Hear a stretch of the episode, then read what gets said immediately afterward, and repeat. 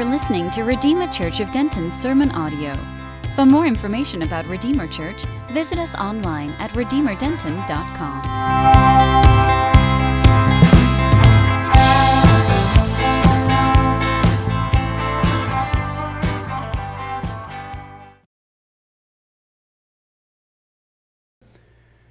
Where do we come from? Every view of the world has to answer that question in some way, right? None of us were there. If you're a Hindu, then you understand that the material world came out from Brahma and that time is not linear, but it's uh, circular, and there's, it, time is infinite and multi layered. If you're a, a modern secular materialist, you, you believe something different. You believe that either 14 billion years ago or 20 years ago, there was some sort of big bang moment where everything came out from there. Now, if you are seeing those, if you're tracking those two dates, you might think there's some sort of inherent contradiction there. I, I don't necessarily view that as some sort of gotcha reality. I think those two different uh, times are just the result of scientists doing what scientists ought to do, which is kind of work their model and go backwards. Of course, there's always these factors and models that are unforeseen that, that affect our understanding of things.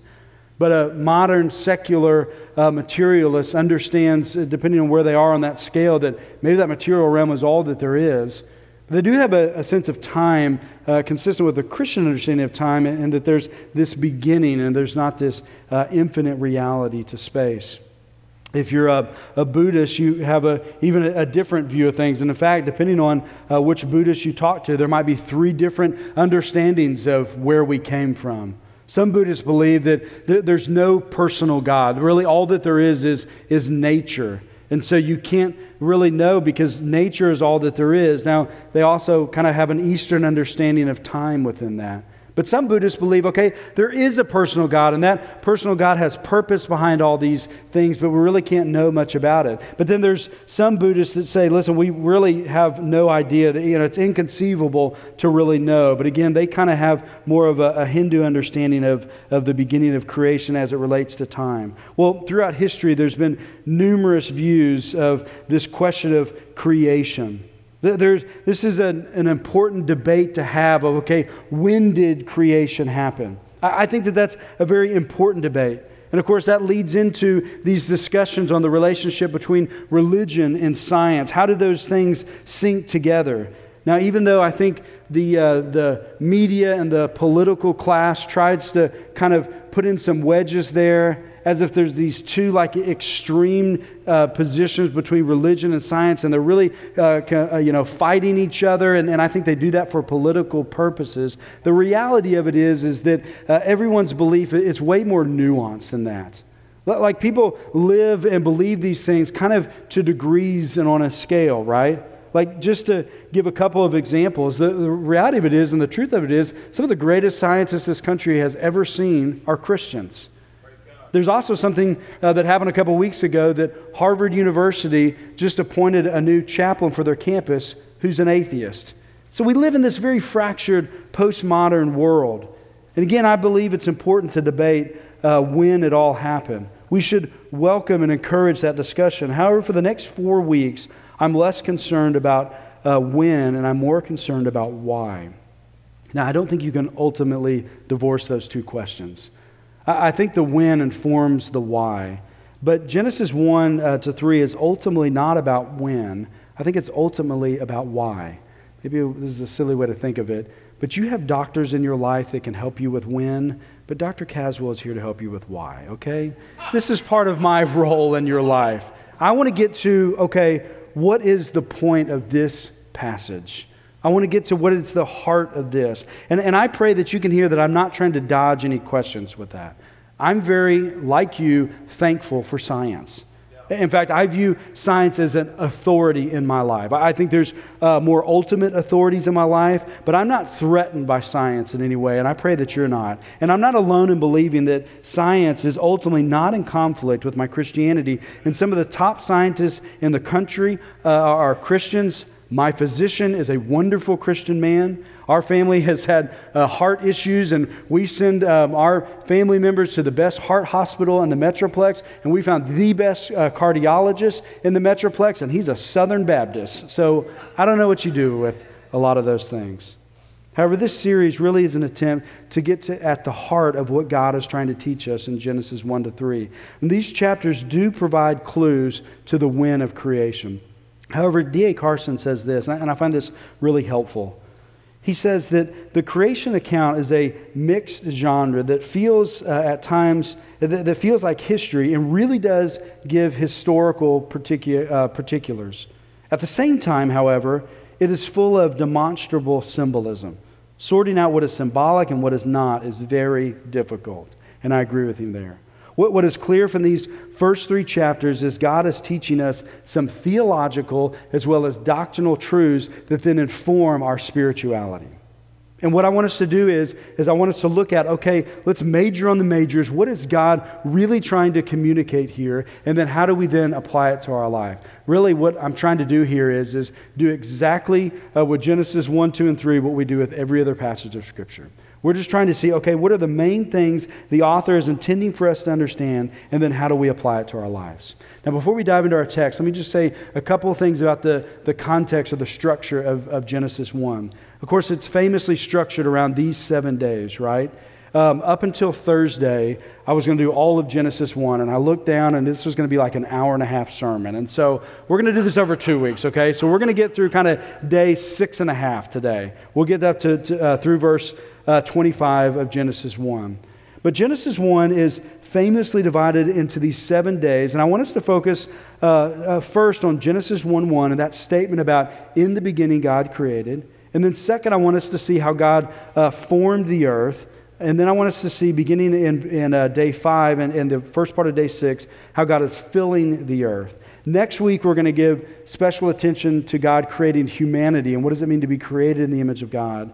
And then we're going to look at day seven where God rested. So today, we're seeing in the beginning, we're seeing God filling the earth, and then God forming the earth, and then God filling the earth. And ultimately, my prayer for you today is that you walk away believing that God spoke creation into existence. So let, us look at Genesis 1 1 and see that God is God.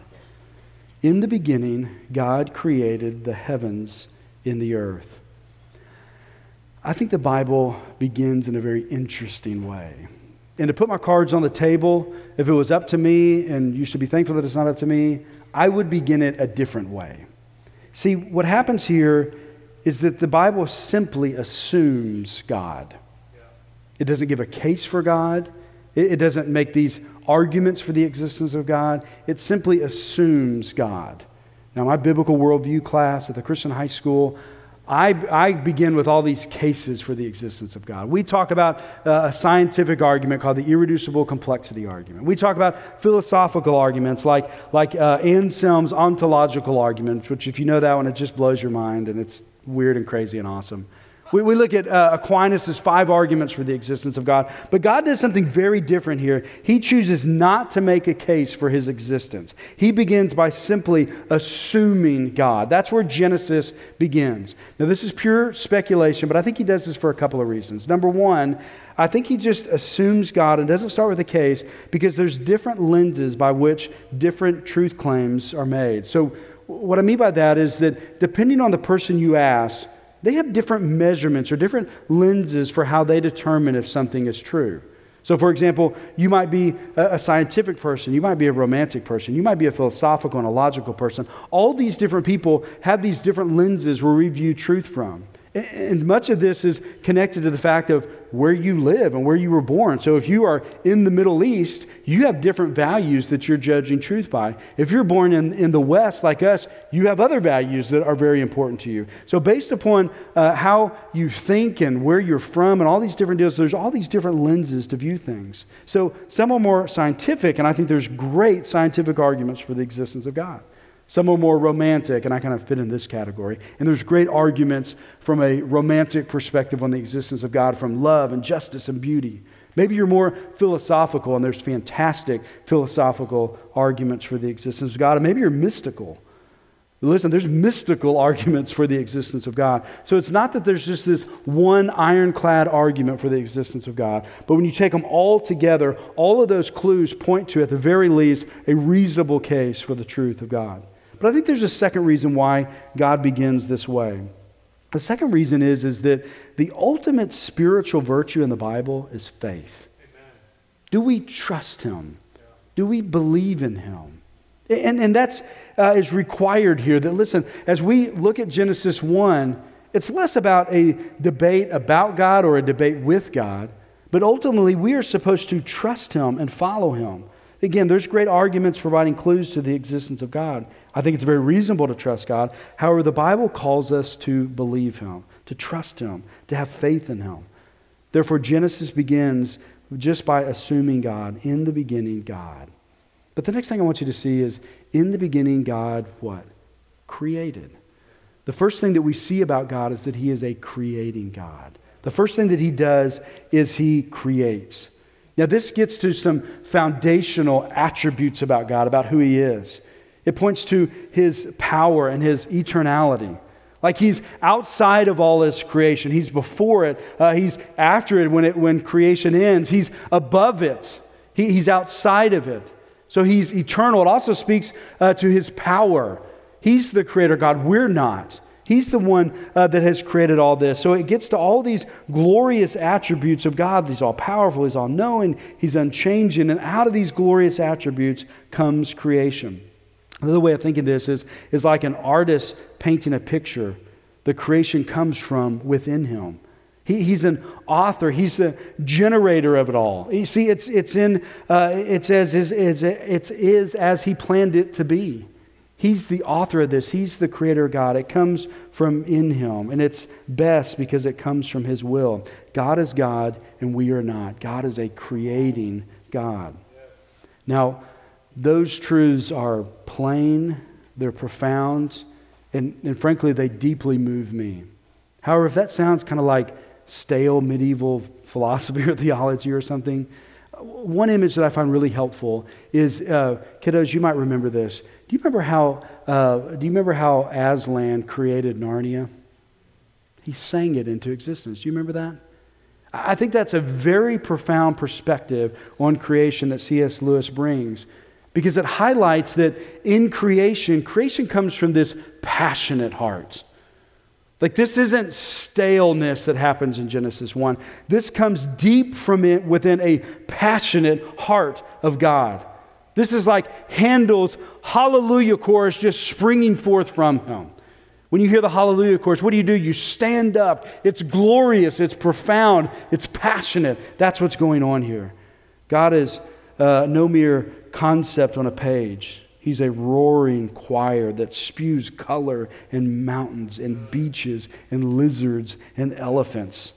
Genesis 1 1 does not speak of a tame lion, does it? It speaks of something that is terrifying and beautiful. It speaks of a thunderous artist. He's lovely and he calls you to him, but don't think he's tame. God is God. Let's turn to day one. God spoke to form the earth. Follow along from verses 2 to 5. The earth was without form and void, and darkness was over the face of the deep, and the Spirit of God was hovering over the face of the waters. And God said, Let there be light, and there was light. And God saw the light was good, and God separated the light from the darkness.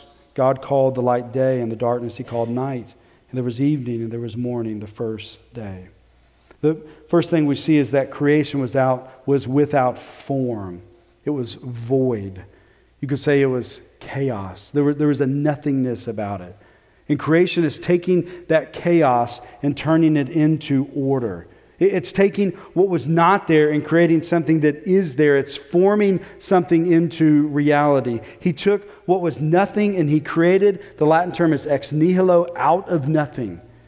He, uh, he took darkness and he made light. He took what was unseen and he made it visible. He, he brought illumination to what was without purpose. He formed what was formless. Maybe the most important thing I want you to see uh, today is God's method of creation. He doesn't like a, a, a chemist take some beakers together and start mixing things in his chemical set. he's not like, you know, a filmmaker who storyboards all this out or has this big strategic plan. What does he do here? He spoke. His method of creation is his communication. His word was the method of bringing about all of creation. When God spoke, it created life.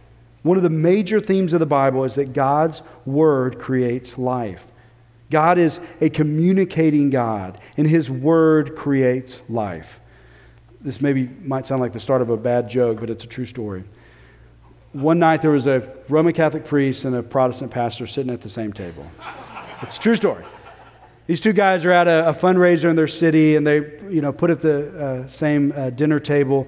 The two guys knew each other. They had a good relationship with each other, and so they were able to kind of have an honest but a real civil conversation about some of their differences. The Catholic priest said to the Protestant pastor, he said, "It seems as if you evangelicals worship the Bible.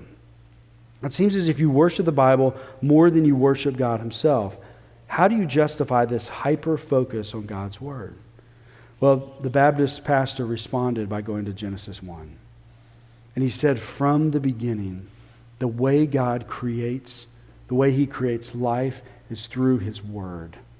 We don't worship his word, but we understand that his word, the things that he communicates, the things that he says, it brings life. We, we don't uh, we, we need to go back to it. We need to understand it. His word is a demonstration of his power, and it's a demonstration of his purpose. God's word creates life, and it's a demonstration of his power.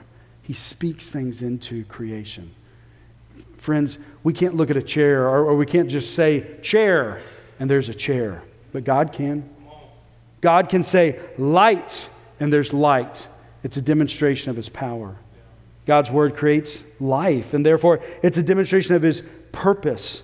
He, he spoke creation into uh, existence. And in a similar way, uh, the reason why a writer writes, or a painter paints, or a sculptor sculpts, they do that for a reason and for a purpose behind it, right? It's the same thing with God. When He says something, He's doing it with intentionality. There's purpose behind it. Light, He has a purpose for that light. Humanity's role is not to create our own purpose, but to listen to God's word and understand His purpose for us and then live accordingly. Amen? When God speaks light into existence out of the darkness, He's bringing vision and understanding and He's bringing purpose. If you want to kick back to some of those ideas, never forget that all of this creation is for His glory. And never forget that over and over again, we're going to see this pattern of God saying it was good. He judges it as good. Now, that is for His glory. That's part of why it's good. But that's not divorced from it being good for you as a human individual. These things that He creates are good. They're good in the sense that they glorify Him and they magnify His name, but they're also good for your benefit. This is what is best. This is certainly what makes God happy and brings him glory. But living according to this, embracing this, believing that this is for your good. It's not separated glory in your goodness. What God speaks into existence is good because it's coming out from a good God. He spoke, to, he spoke light to the darkness. Let's look at day two, verses 6 to 8. And God said, Let there be an expanse in the midst of the waters and let it separate the waters from the waters. And God made the expanse and separated the waters that were under the expanse of the waters that were above the expanse. And it was so. And God called the expanse heaven. And there was evening and there was morning, the second day. So on the second day, there's a separation of waters, but it's not horizontal, it's vertical. There's some sense of kind of an atmosphere. Some scholars call this uh, the firmament, and it was like a, like a thicker, richer atmosphere. Some have made the case that maybe this is why people in the early chapters of Genesis lived for longer periods of time. But we see some patterns beginning to happen here in this second day, don't we? Number one, God speaking creation into existence. Number two, we see Him judging that His creation is good. And then number three, we see that there was evening and there was morning uh, marking that day. Now, this third phrase, there was evening, there was morning. This is, I think, the best case for what is called a seven day creation account. Believing that, okay, God created all of creation in seven 24 hour days. I'm going to put my cards on the table. I think that that's what happened here. I hold, I'm a seven day creationist. Um, that's the position that I hold to. Now, You don't have to hold that account, I think, to be orthodox, but, but that's the position I hold. And where I get that, it's less a scientific argument, I recognize, it's a literary argument, but that's, that's where I get it is uh, from this phrase. Now, uh, you might say, well, what do you do with all the natural science that points to the, the world being millions, maybe even billions of years old? I say, well, maybe God created it in such a way that looks like that. I recognize that sounds silly, but I also recognize that believing that God came down, put on human clothes, lived a perfect life, died for our sins, and then rose again the next day. I'm within the categories of believing miracles happen. And so I recognize that sounds silly to other people. I, I don't want to diminish the argument, but that's, again, my take. You don't have to agree with it, but that's just kind of where I am. There was evening, there was morning, the third day. Let's keep, or the second day. Let's keep going on day three, 9 to 13. And God said, Let the waters under the heavens be gathered together into one place, and let the dry land appear. And it was so. God called the dry land earth, and the waters were gathered together. He called seas, and God saw that it was good. Verse 11. And God said, Let the earth sprout vegetation, plants yielding seed, and fruit trees bearing fruit in which is their seed, each according to its kind on the earth. And it was so. The earth brought forth vegetation, plants yielding seed according to their own kinds, and trees bearing fruit in which is their seed, each according to its own kind. And God saw that it was good, and there was evening, and there was morning, the third day. So during the third day, we see God uh, uh, speak things into existence the oceans, the land, the plants for those who advocate an older earth theory of creation, this is a great place to synchronize some of those positions where it, it, does seem that maybe this is consistent with natural science's understanding of creation, that you start with oceans and then land uh, and then plant. Plants. Also, I want you to see that there's this fourth pattern that begins to pop up in this passage. We, we see this phrase, according to its kind. So, what he's saying here is an apple tree doesn't yield peaches, that if you take the seeds from those peaches and plant them, it produces a cactus plant. There's an order to all this, it's according to their kind. Now, if you're tracking what you can sync and what you can't sync, this is one of those things that you cannot sync with a natural science order of things. Things, uh, God's creation stays within its species and kind classes, if you will. We see this over and over, and we see uh, that God has an order to this. Also, once again, we see that God judges it as good, so it brings him glory, and it's for our good. Let's go to the day four, starting in verse 14. And God said, Let there be lights in the expanse of the heavens to separate the day from the night, and, and let them be for signs and for seasons and for days and years. And let them be lights in the expanse of the heavens to give light upon the earth. And it was so. God made the two great lights, the greater light to rule the day, and the lesser light to rule the night and the stars. And God set them in the expanse of the heavens to give light to the earth, to rule over the day and over the night, and to separate the light from the darkness. And God saw that it was good. And there was evening and there was morning, the fourth day. So on this fourth day, God speaks the sun and the moon into creation. He, he always, always think it's interesting that he creates the sun uh, after he creates the plants, which I've had farmers ask, okay, what do you do with that? You need the sun to grow plants. Uh, I don't know. I think it's maybe the glory of God grew those plants. Um, uh, that's uh, maybe a silly interpretation, but that's kind of been my answer in the past. Also, notice that God judges everything that is good on this fourth day. So, all of these things are good, not only again for His glory, but they're good for us. Notice that there's purpose in these things. They're given to us as signs of the seasons and the years and the days. So all of these things have a, have a purpose behind them that is good for you. So, just in summary on where we've been on these four days, over these four days, we see God communicating. He's a communicating God. And when He speaks, life and creation happens. And this uh, creation has order, this creation has purpose in it. And life, uh, the, the life God creates, He judges as good. Now we shift to day five, and here we're going to see that God spoke to fill the earth. Look with me on day five, starting in verse 20, and we'll go all the way down to 23. And God said, Let the waters swarm with swarms of living creatures, and let birds fly above the earth across the expanse of the heavens. So God created the great sea creatures and every living creature that moves, with which the waters swarm according to their kinds, and every winged bird according to its kind. And God saw that it was good. And God blessed them, saying, Be fruitful and multiply, and fill the waters in the seas, and let the birds multiply on the earth. Verse 23. And there was evening, and there was morning, the fifth day. After speaking form to the earth, now God, again, through speaking, fills the earth. He speaks animals to life on this fifth day. He spoke sea creatures and then birds into existence. Again, if you're looking for a way to synchronize maybe a natural scientific view of creation and a Christian view of creation. I think there's something here that sea creatures became, uh, came first and then uh, birds and animals. But also, we see in here again this phrase, according to their kind. And again, that's something that we don't understand that you can synchronize with an evolutionary uh, understanding of things. So, sharks don't birth pelicans. Now, we do understand that finches can birth finches that maybe have longer and thinner beaks that can kind of help them, based upon their environmental surroundings, be more effective at getting more food. But at the end of the day, finches still birth finches. Further, this multiplicate, there's this multiplication through birthing more of an animal's kind. And notice this is a mandate. And we're going to look at the creation mandate for humans next week. But animals have this mandate to, uh, to multiply themselves. And finally, notice that it was good.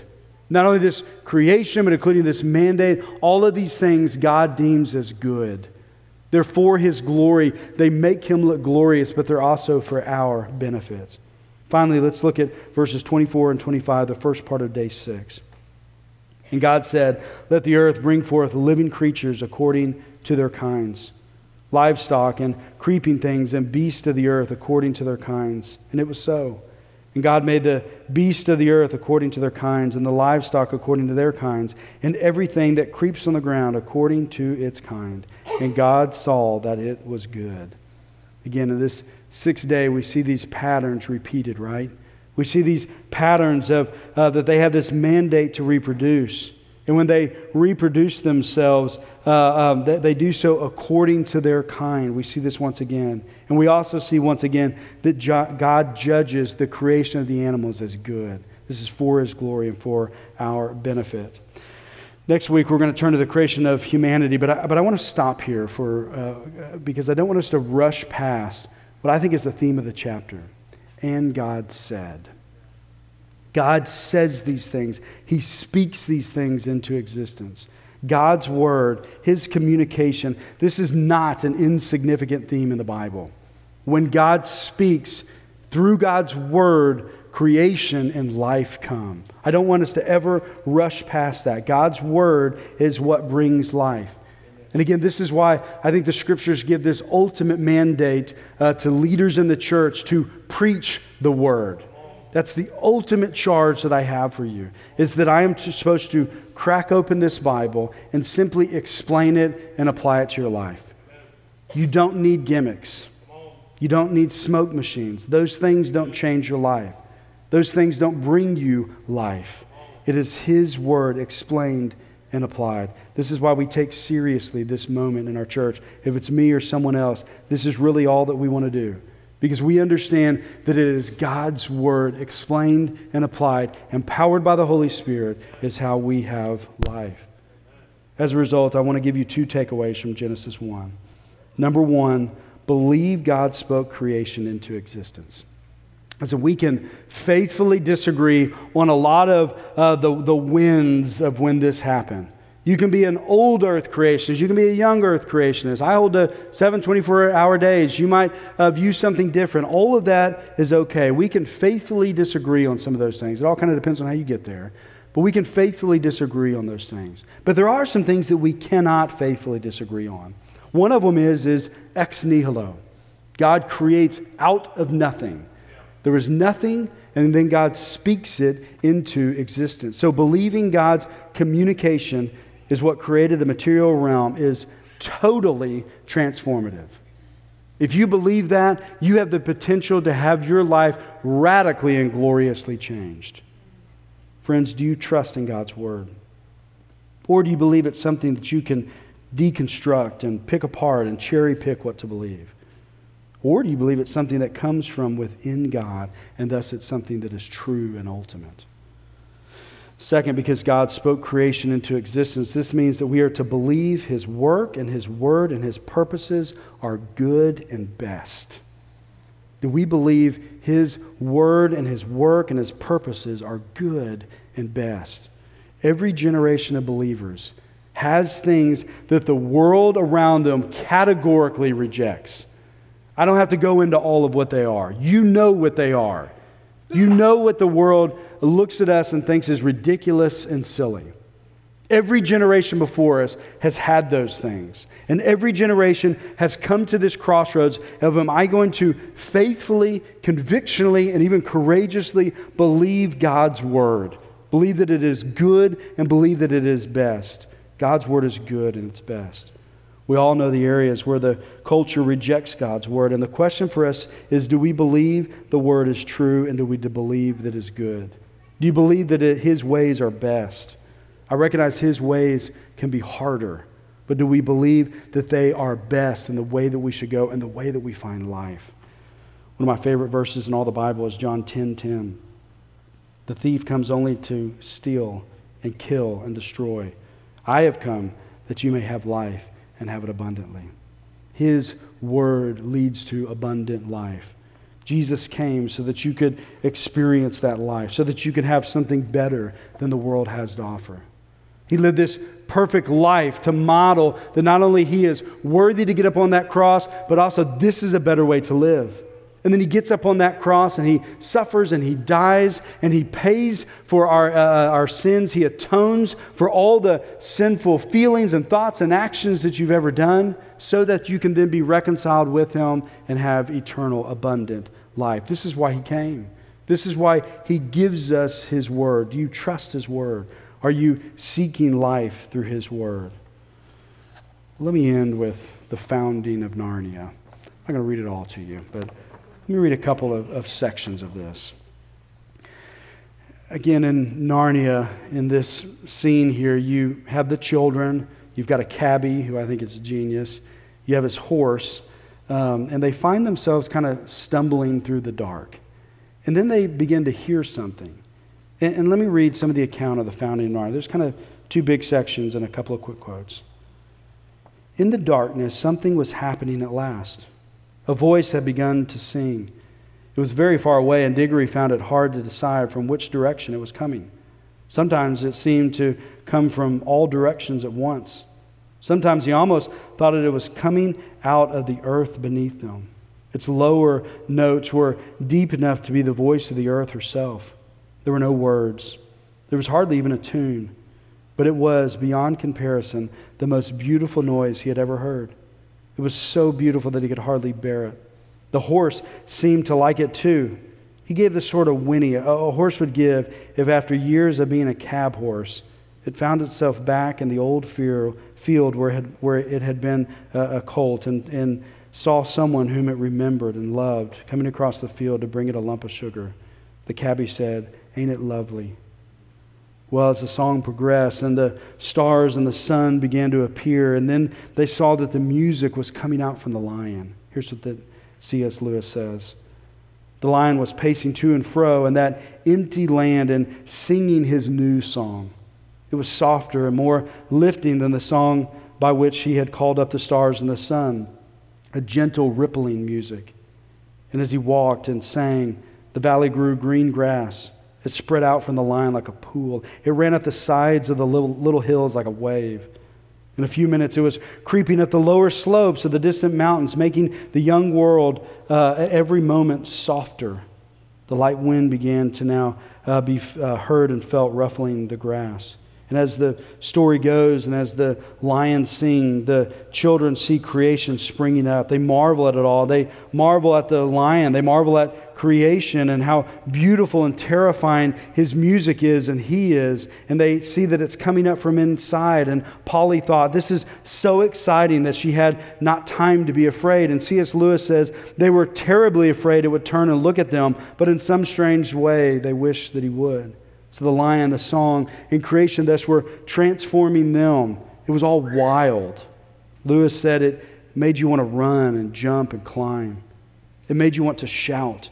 It made you want to rush at other people and either hug them or fight them. It just brought this life to them. Then, in the wildest, deepest voice they had ever heard, Aslan said, Narnia, Narnia, Narnia. Awake, love, think, speak, be walking trees, be talking beast, be divine waters. That's a good place to end, but I've got a better place to end. In the beginning was the Word, and the Word was with God, and the Word was God. He was in the beginning with God. All things were made through him, and without him was not anything made that was made. In him was life, and the life was the light of men. The light shines in the darkness, and the darkness was not overcome by it. God has spoken and come so that you can experience life, so that you can come out of the darkness and into the light. From Genesis 1 to John 1 to the end of Revelation, God's word brings life. God is God and we are not. He spoke to form the earth, He spoke to fill the earth, He spoke creation into existence. And may we be a church that love, believe in, and are transformed by and experience life via His word. Let's pray. Father God, we thank you for this truth from your word. We thank you that you have communicated to us. We thank you that through your word, life comes. For those of us in this room that have been transformed by your word, we testify to the truth of that statement. Your word brings life. Lord, may we be a people that don't shy away from your word that don't focus on deconstructing it down to the lowest level for us to slip underneath it. But we would be a people that hold it high, that cherish it. That, like David in the Psalms, says that he loves your law. May we be a people who love your word. May we be a people who faithfully live by it. It's in Jesus' name we'll pray. Amen.